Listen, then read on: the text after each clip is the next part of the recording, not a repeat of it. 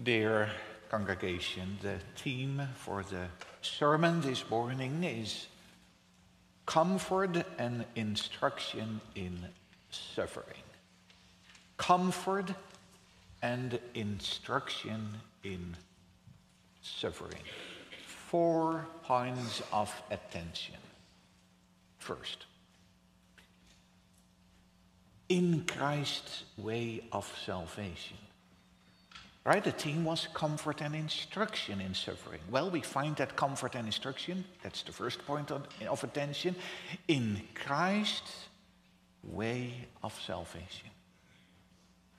Secondly, we find that comfort and instruction, that's the second point, in Christ's vicarious suffering or substitutionary or vicarious suffering.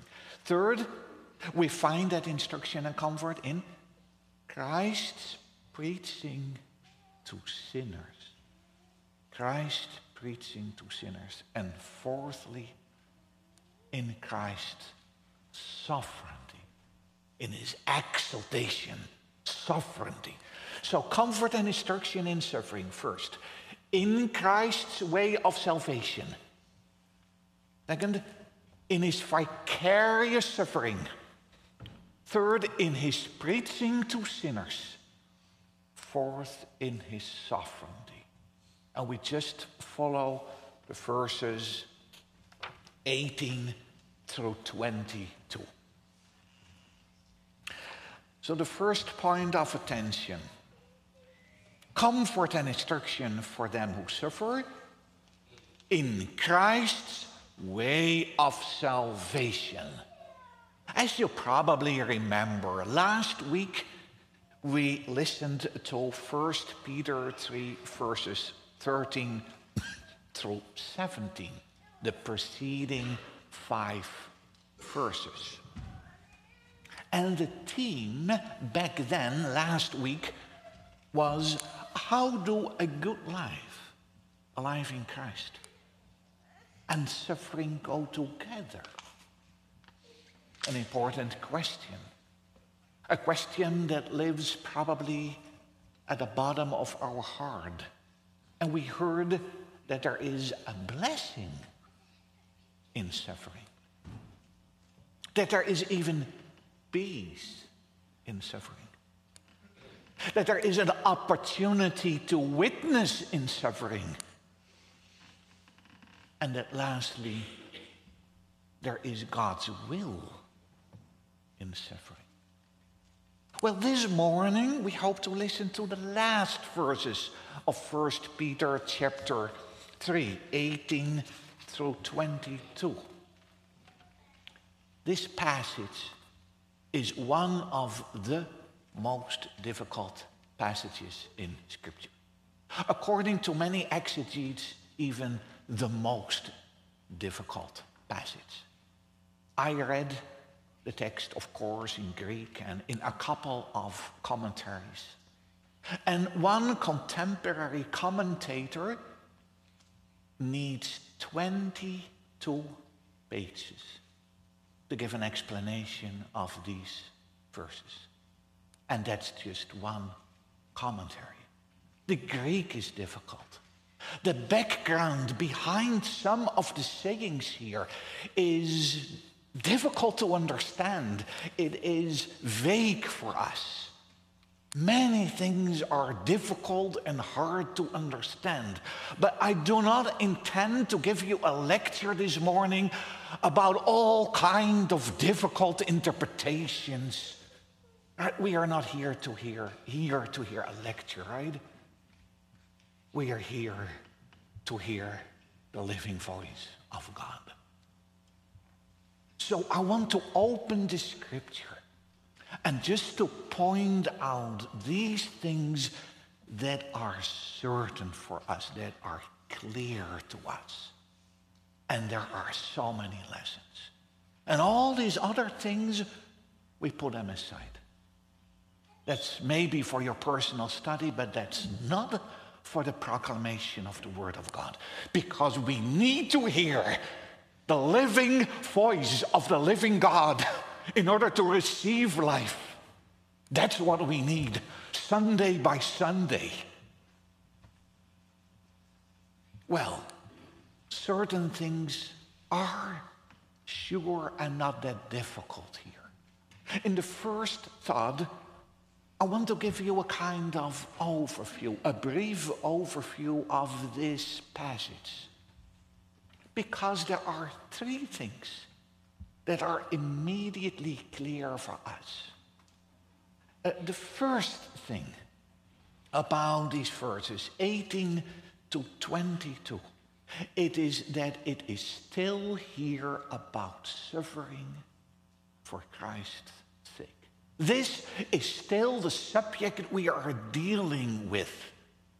And it is an important topic because we all suffer in our lives. And when we follow Christ, no doubt about it. We will all suffer for Christ's sake and for righteousness' sake. So it is important that we receive instruction and that we receive comfort in this suffering.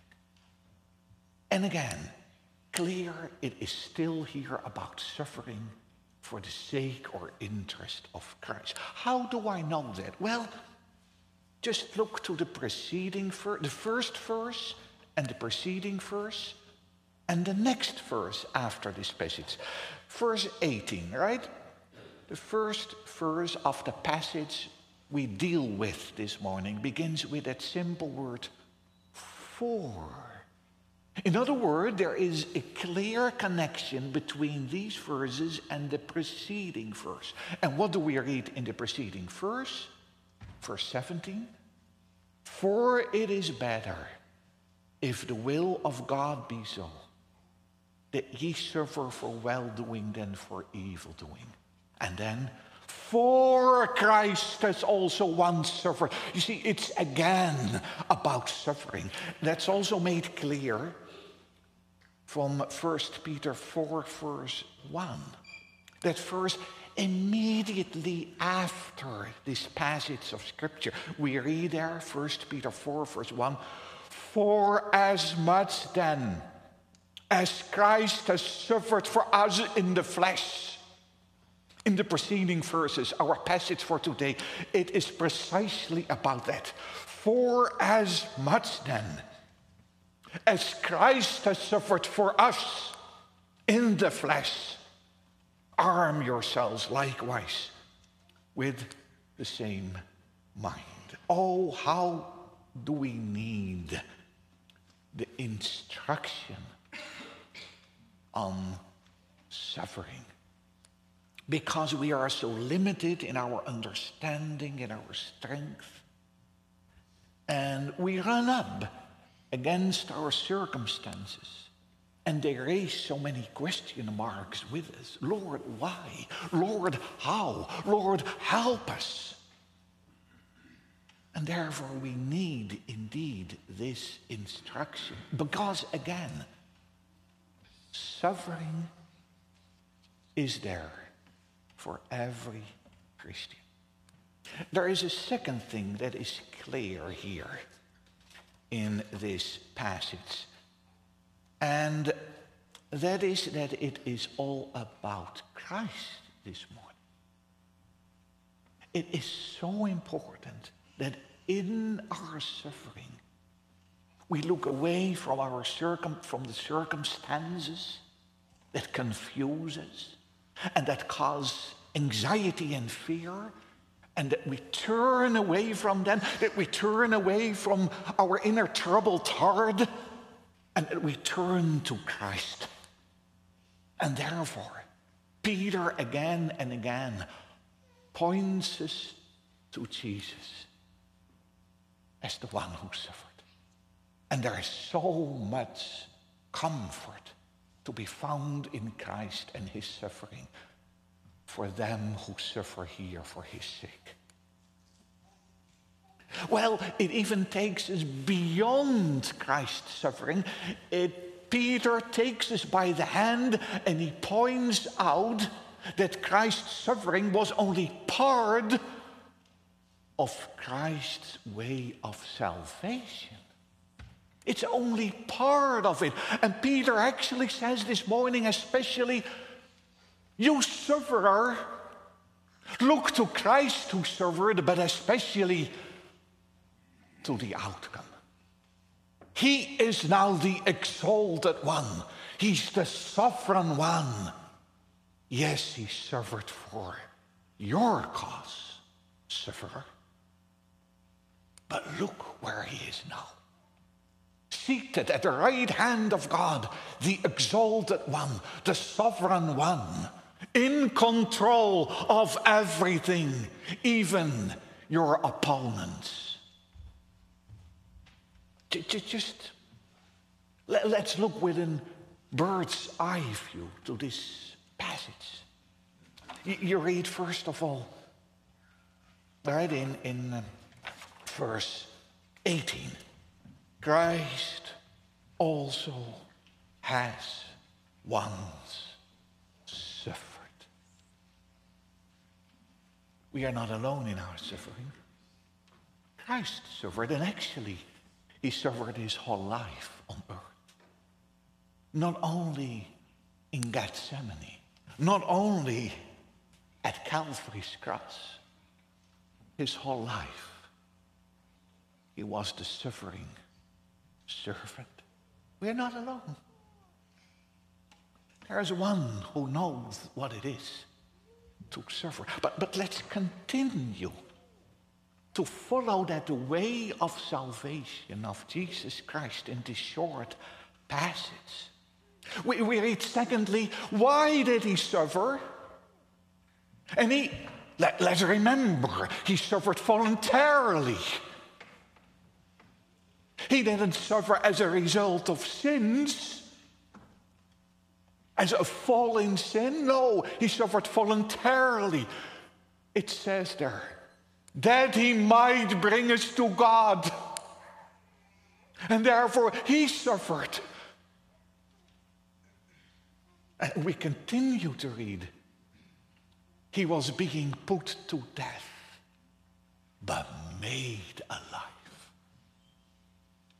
He was put to death. That cruel suffering there in Gethsemane, in Golgotha's cross, cross, and it led to his death. But he was made alive. And we continue to read a verse later he went, in other words, he came and he preached. And we hope to hear later in the sermon that he preached always. He did so back in the Old Testamentic days. He did so on earth.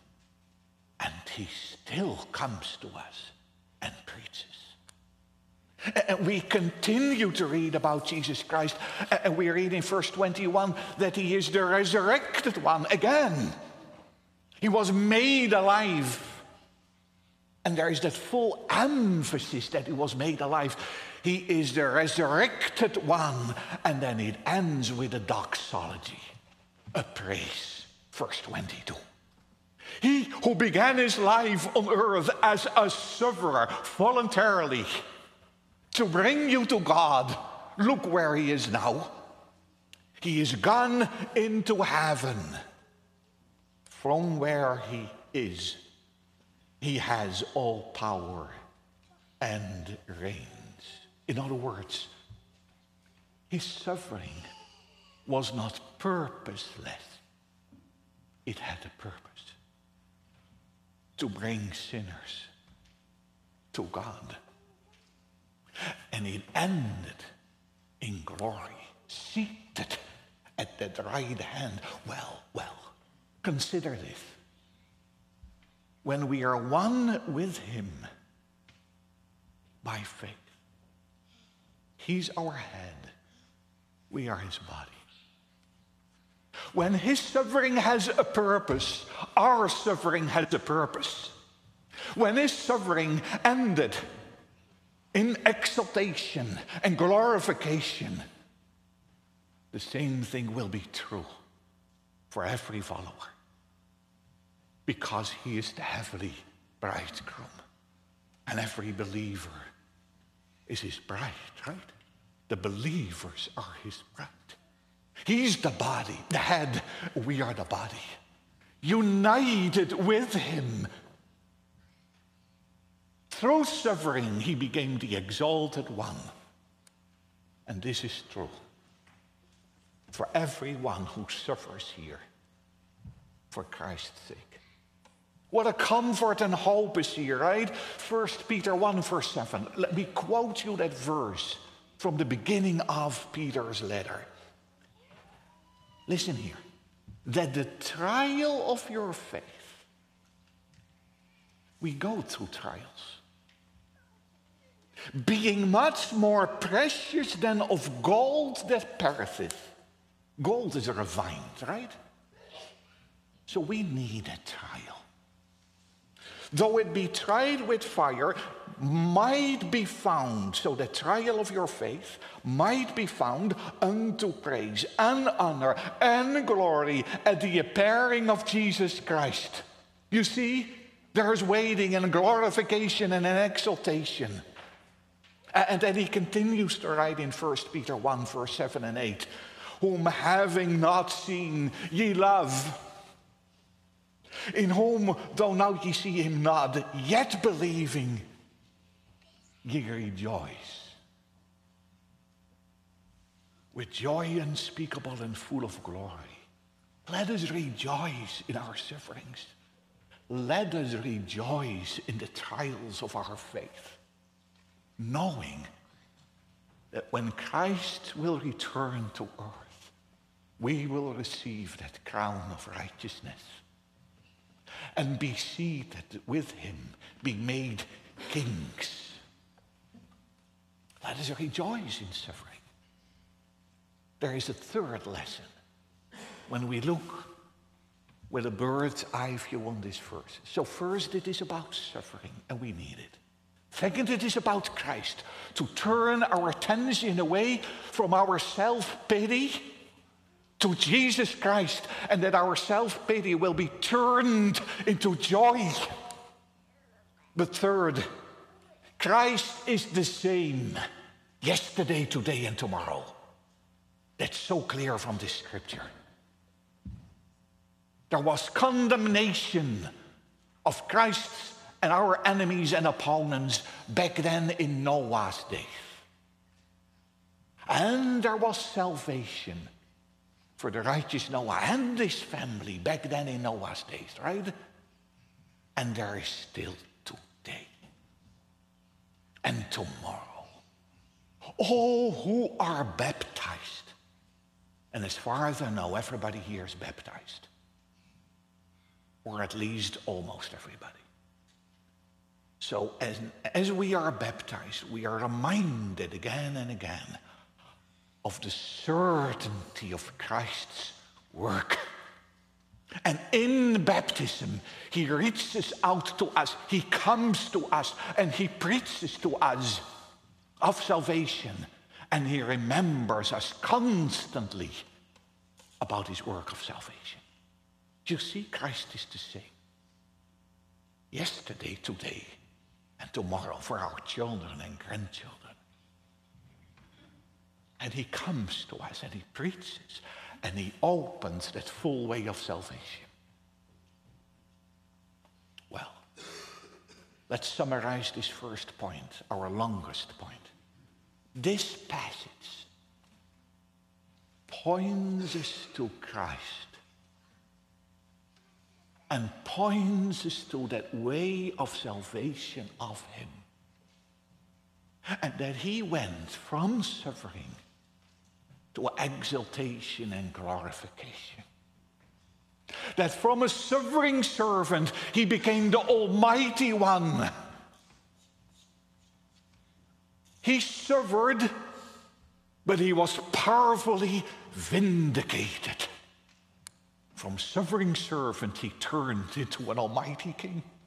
And all who are united with him by faith will be vindicated on the day of Christ's appearance in glory. You will be vindicated one day. Oh, yes, there is much trial now. There's much pain, there's much suffering. But one day, you will be vindicated and glorified. That crown of righteousness is waiting a crown of grace. It is Christ's. Salvation is being united with Christ. And because he suffered, we'll suffer. But because he was glorified, we will be glorified. You see, salvation is only by faith, by faith alone. Well, that's the first point. Second point. There is much comfort and instruction for a sufferer in Christ's vicarious suffering. Christ's vicarious suffering. Let's go over this passage. That's what we will do in the next three points. But we'll do only, it, it's only actually an overview. But, but we'll follow this passage text by text, although we'll do it fast and quick because there's so much here. Again, we can spend hours or even days on this couple of verses. We will, will not do so. But there is so much comfort here for the sufferer among us. There is a warning for the unbeliever.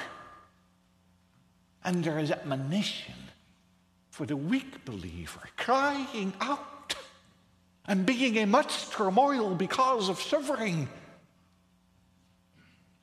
Oh, there's so much for each and every one of us here this morning, whether we are a believer or an unbeliever or a weak believer. For each and every one of us, there is a message this morning. Let, let, verse 18. All right, we begin there. For Christ also has once suffered for sins, the just for the unjust, that he might bring us to God. Let me begin with a question. What is the biggest problem in our life? When we ask these questions to people who suffer because of overt persecution, they probably will say, Our persecution. We suffer so much. And we long for peace and freedom. But in our Western society, with a leg of overt persecution, although there is spiritual hidden, right? By spiritual forces persecution. But, but, but with a leg of overt persecution, when we ask each other, what is your biggest problem? Well, these are things we experience in our daily life, in our everyday life, as things that are seriously problematic, painful, stressful, life threatening, things that make us feel anxious or fearful, things that keep us awake at night, maybe our illness, whether it is physically or mentally, tragic events or situations we experienced or loved ones experienced that question where the world is headed, especially the younger generation, is often bothered by this question. Where is this world heading? Well, these things can wake us up and keep us awake at night, and probably we, we experience them as our biggest problem. But I don't tell you anything new when I tell you this morning that there is an underlying problem behind all these problems. And they are serious problems. And it's completely understandable and even relatable when they make you anxious and fearful and keep you up at night. But there is a far bigger problem, and that's the problem of our sin. Because the root cause of all our suffering and all our misery is sin. And that problem needs to be solved first. We can address all the other problems. We should address them. But let us not forget to first address our biggest problem our sin. We are all laden with guilt because of our sin. We are all by nature enslaved to sin. Slaves to sin. And this is the case since the fall of Adam and Eve in sin. We are thrown out of paradise. Angels are blocking the way back. And there we are, living in darkness, in the desert, enslaved to sin, powerless against Satan and his henchmen. Our biggest problem is that we have to meet God. We, all of us, each one of us, will meet God at one day. How can we meet God? When we are still sinners, it's impossible. When we will meet God as sinners, we will be condemned. We will be thrown away in that fire that lake of fire. You see, the first thing we need to do, we have to deal, we must deal with the root cause of all our suffering and all our problems, our problem of sin. And we read here, verse 18 For Christ also has once suffered for sins, yet, yes, he suffered. You know why? To solve our biggest problem, the problem of our sin. And therefore he suffered. We all suffer because we are sinful. We are laden with sin. And therefore we deal with misery. But Christ suffered voluntarily. He took our sin upon himself. He came into our sinful experience, in our sinful world, existence. And he suffered. He even died because of our sin. Christ also has once suffered for sins. Christ solves that problem that is unsolvable for us. We cannot solve the problem of sins ourselves. Did you try to do it? Luther, right? He tried to solve that problem of sins by good works. On so many ways, he tried to solve the problem. I hope to come back on that Reformation Day evening until he found Christ and he came to the conclusion it is by faith alone in Christ, by faith alone, that my problem of sin is solved. Then I am free in Christ alone. None of us doesn't matter, but faith alone. Christ also has, one, has once suffered for sins, the just for the unjust, that he might bring us to God.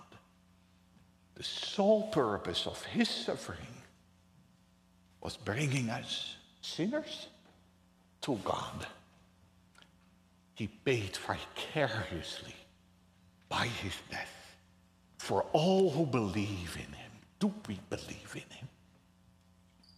Or are we still trying to deal with our sins ourselves? Or don't we deal with the problem of our sins at all? We leave it there. That's deadly. Maybe we think, well, maybe God will solve it for me one day, but today,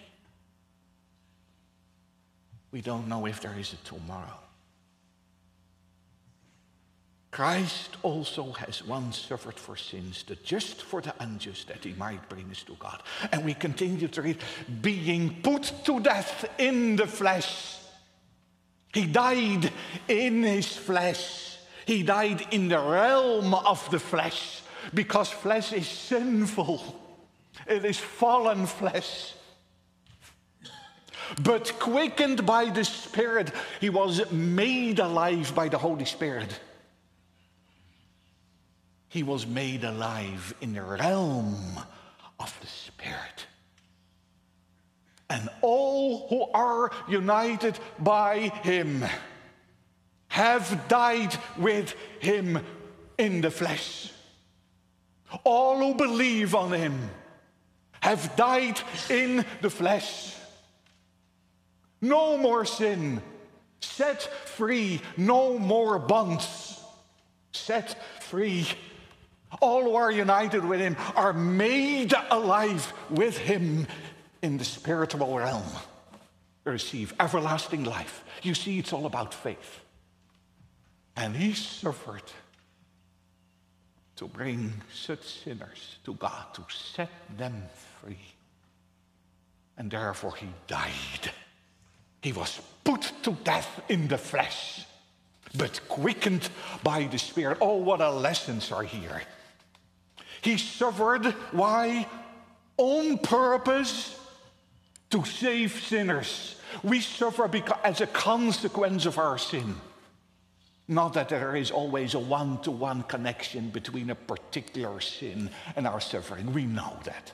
But generally speaking, we suffer because of our sins. And we live in a fallen world. But Christ suffered on purpose to bring such people suffering back to God.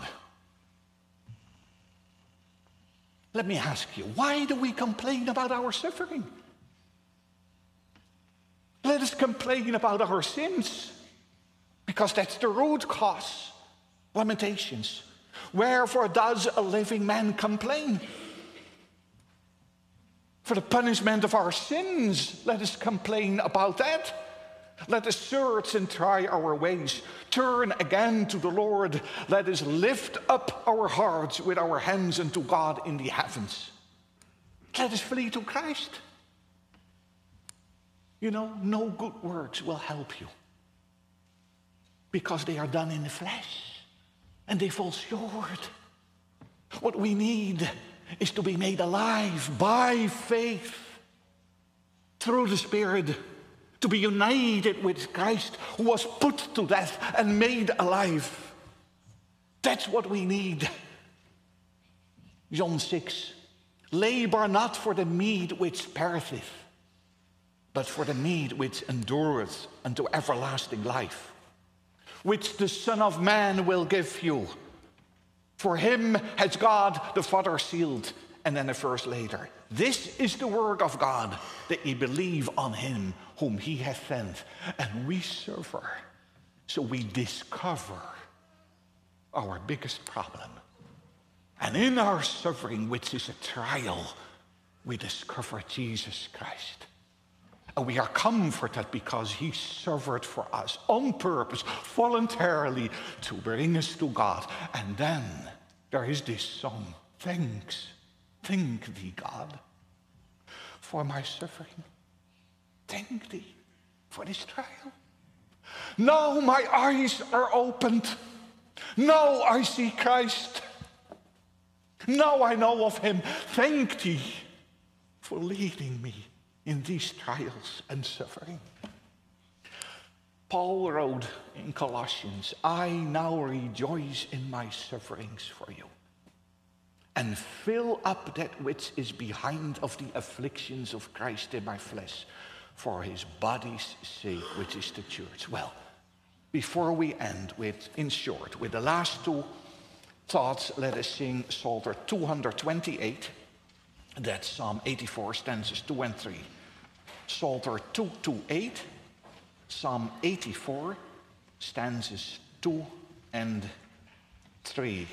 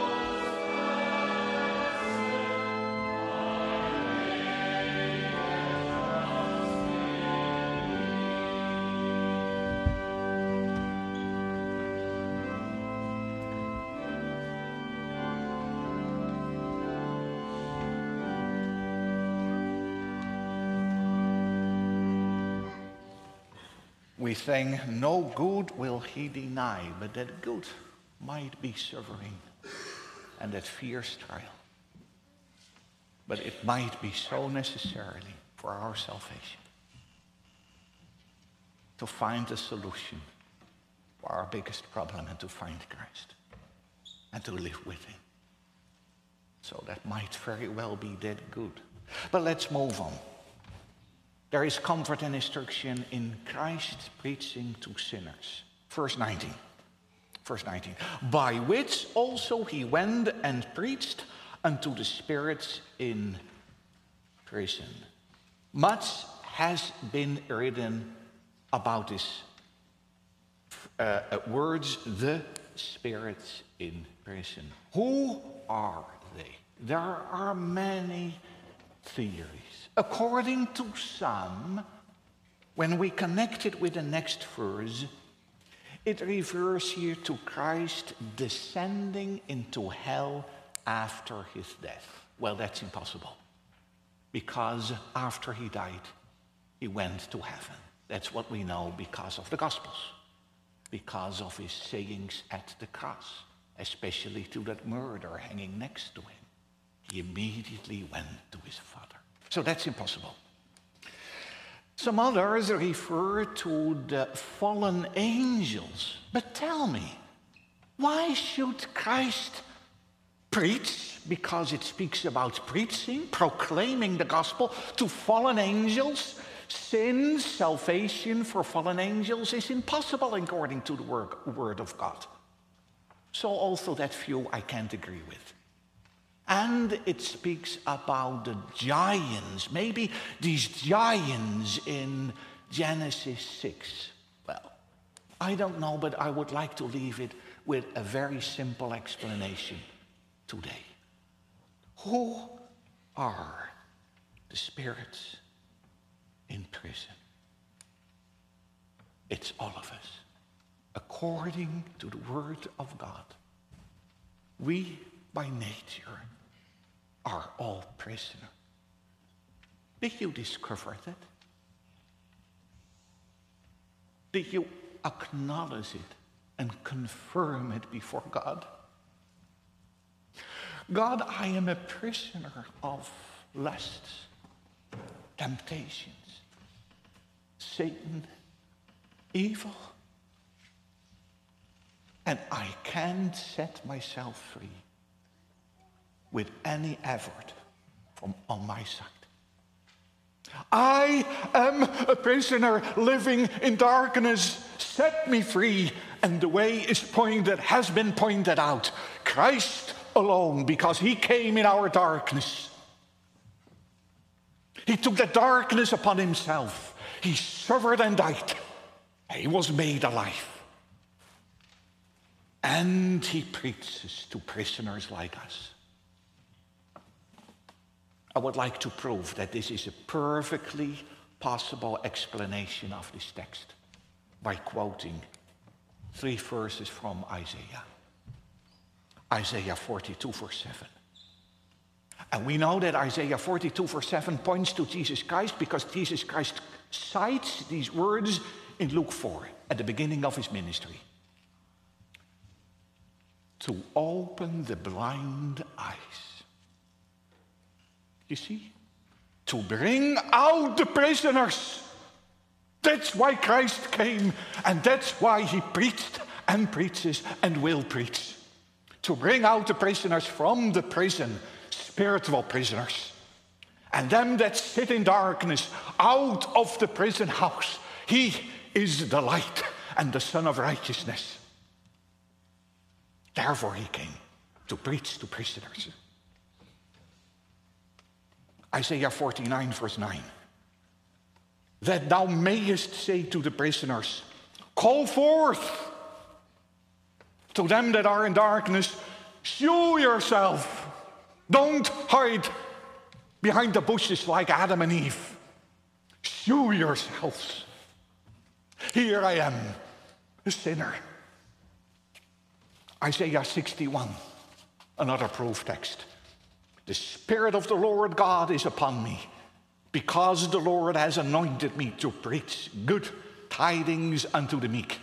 He hath sent me to bind up the brokenhearted, the sufferer,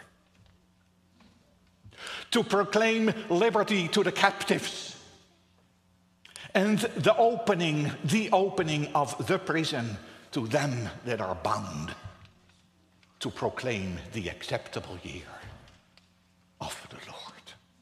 What a comfort. We have a Savior who not only saves from God's wrath and condemnation through his suffering and death, but he himself preaches. He comes to us and he brings that good gospel himself.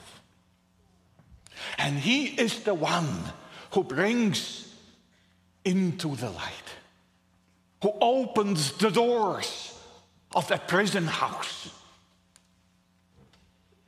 And He was willing to suffer for this cause.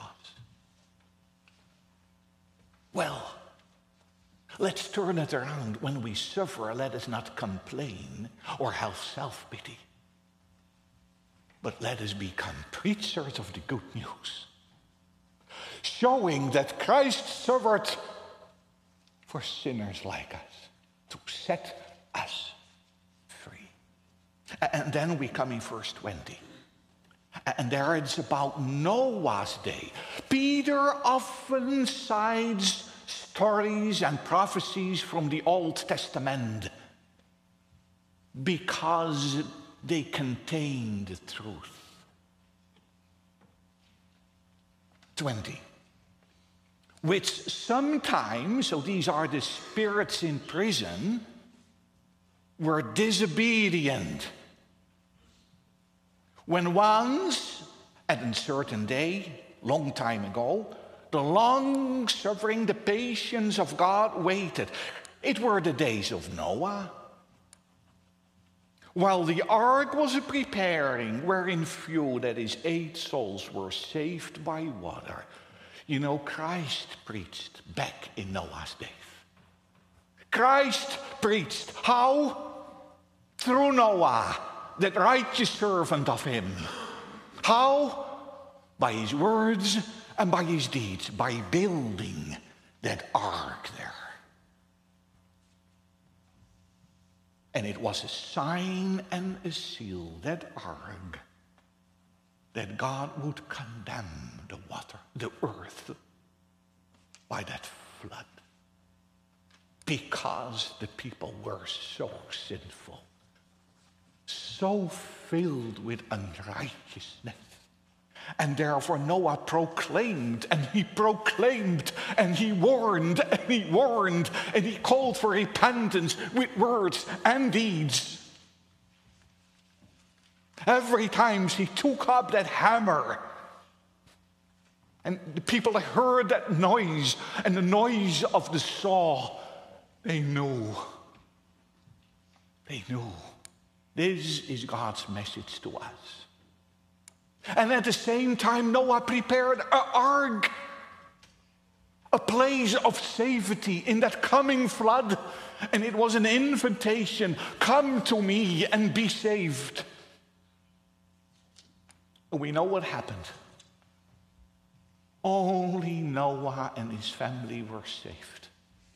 All the other people, they heard Christ's message. Christ preached to them through Noah. They saw Noah's deeds, right? That building of that ark as a sign and a seal of God's word and promises. And they were disobedient. They continued in their unrighteous life, in their sin. But Noah, Noah, the righteous man, righteous because he believed in righteous because he believed in the coming Messiah in Christ.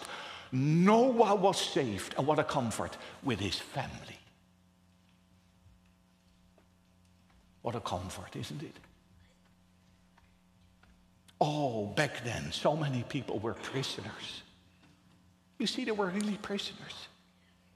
And they were disobedient. They didn't listen to the word of God. And they continued their way of life. And Noah, he suffered. He suffered because of all that unrighteousness, because of the mockery around him. He suffered. But he was vindicated. He was saved with his family. You see, God vindicates the righteous sufferer. And then we move on to the second verse, the next verse, 21. I, can be short on that because I preached on this verse not that long ago. And when you want to have a fuller explanation of this verse, maybe you can listen again to that sermon. It was a couple of months ago, but let's read it, very short. The like figure were unto even baptism does always now save us. Not the putting away of the filth of the flesh, but the answer of a good conscience toward God by the resurrection of Jesus Christ. You know, that, that, that work, that preaching of Noah, that work of Noah, that flood, the wrath of God poured out in that flood on the sin of man who were disobedient. And the salvation of Noah because he was obedient and he trusted God. And he builded that ark. He was saved in his family. All of that is a picture of baptism. It is a likewise figure of God's work in Christ. Baptism also points out that our root cause the root cause of all our problems is our sin. And that we rightly deserve God's wrath. We deserve it to be drowned in the waters of God's judgment. But that baby that, might, that comes out of the water as a picture that there is salvation in Jesus Christ. He is the ark. You see, and Christ preaches through that sacrament of baptism.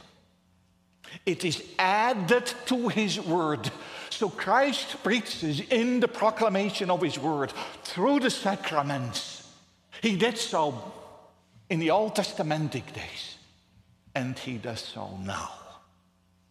Christ comes to us. Oh, what is our answer to Christ preaching to us? He tells us, sufferer. I suffered purposely, voluntarily, to bring you to God. I'll bring you in this suffering that your eyes will be open. In your suffering, I'll come with my word to open your eyes. And all followers of Christ will be vindicated. The question for us is where will we stand at that great day? Among the sheep or among the goats? Among the disobedient or among the obedient? The last thought, very short, because it is a rich comfort, but you can ponder about it or meditate on it at home. Verse 22. The passage ends with a rich and powerful reference to the glorified Christ, who is gone into heaven and is on the right hand of God, angels and authorities and powers being made subject unto him.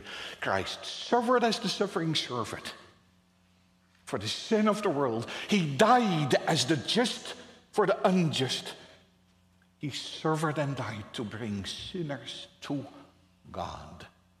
He did what the first Adam should have done but didn't. He lived in perfect obedience to God, his heavenly Father. He took up his cross and lived according to the will of his Father. He went through so much suffering and that shameful and painful death, but he was vindicated.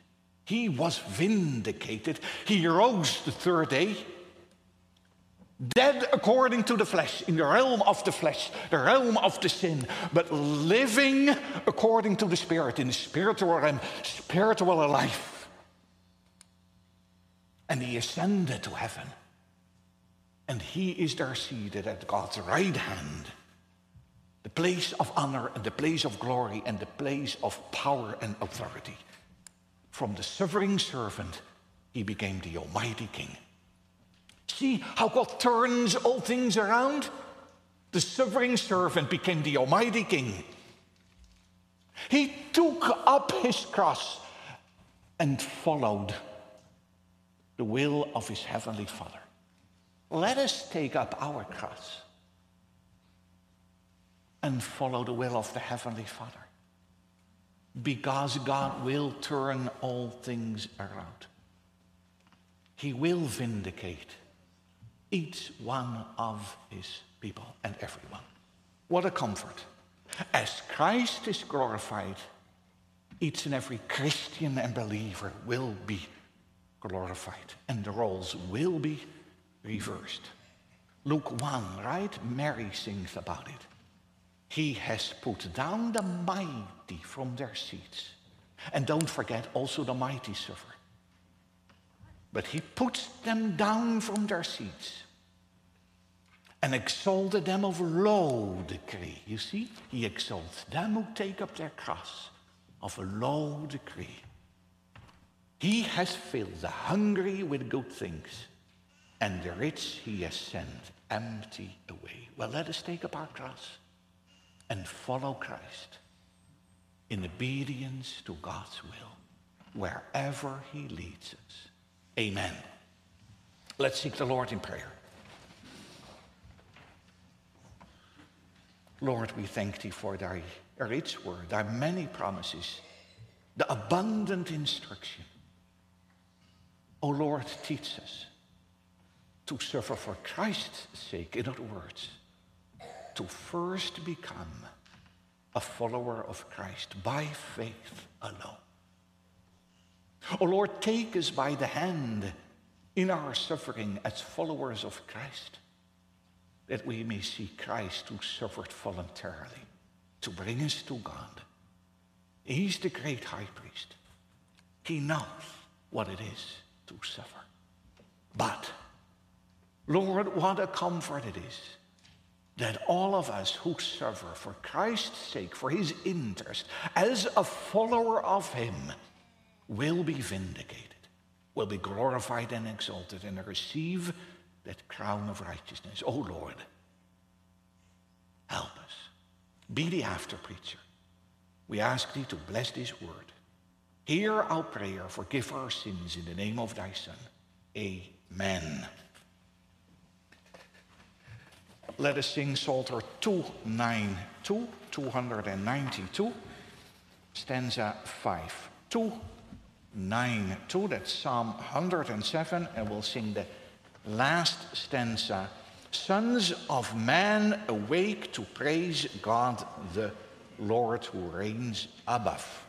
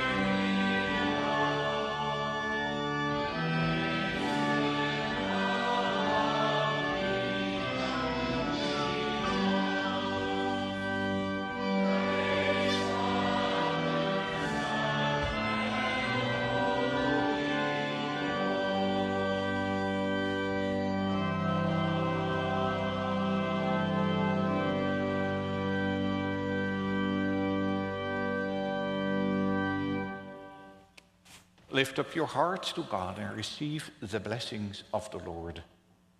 The Lord bless thee and keep thee. The Lord make his face shine upon thee and be gracious unto thee. The Lord lift up his countenance upon thee and give thee peace. Amen.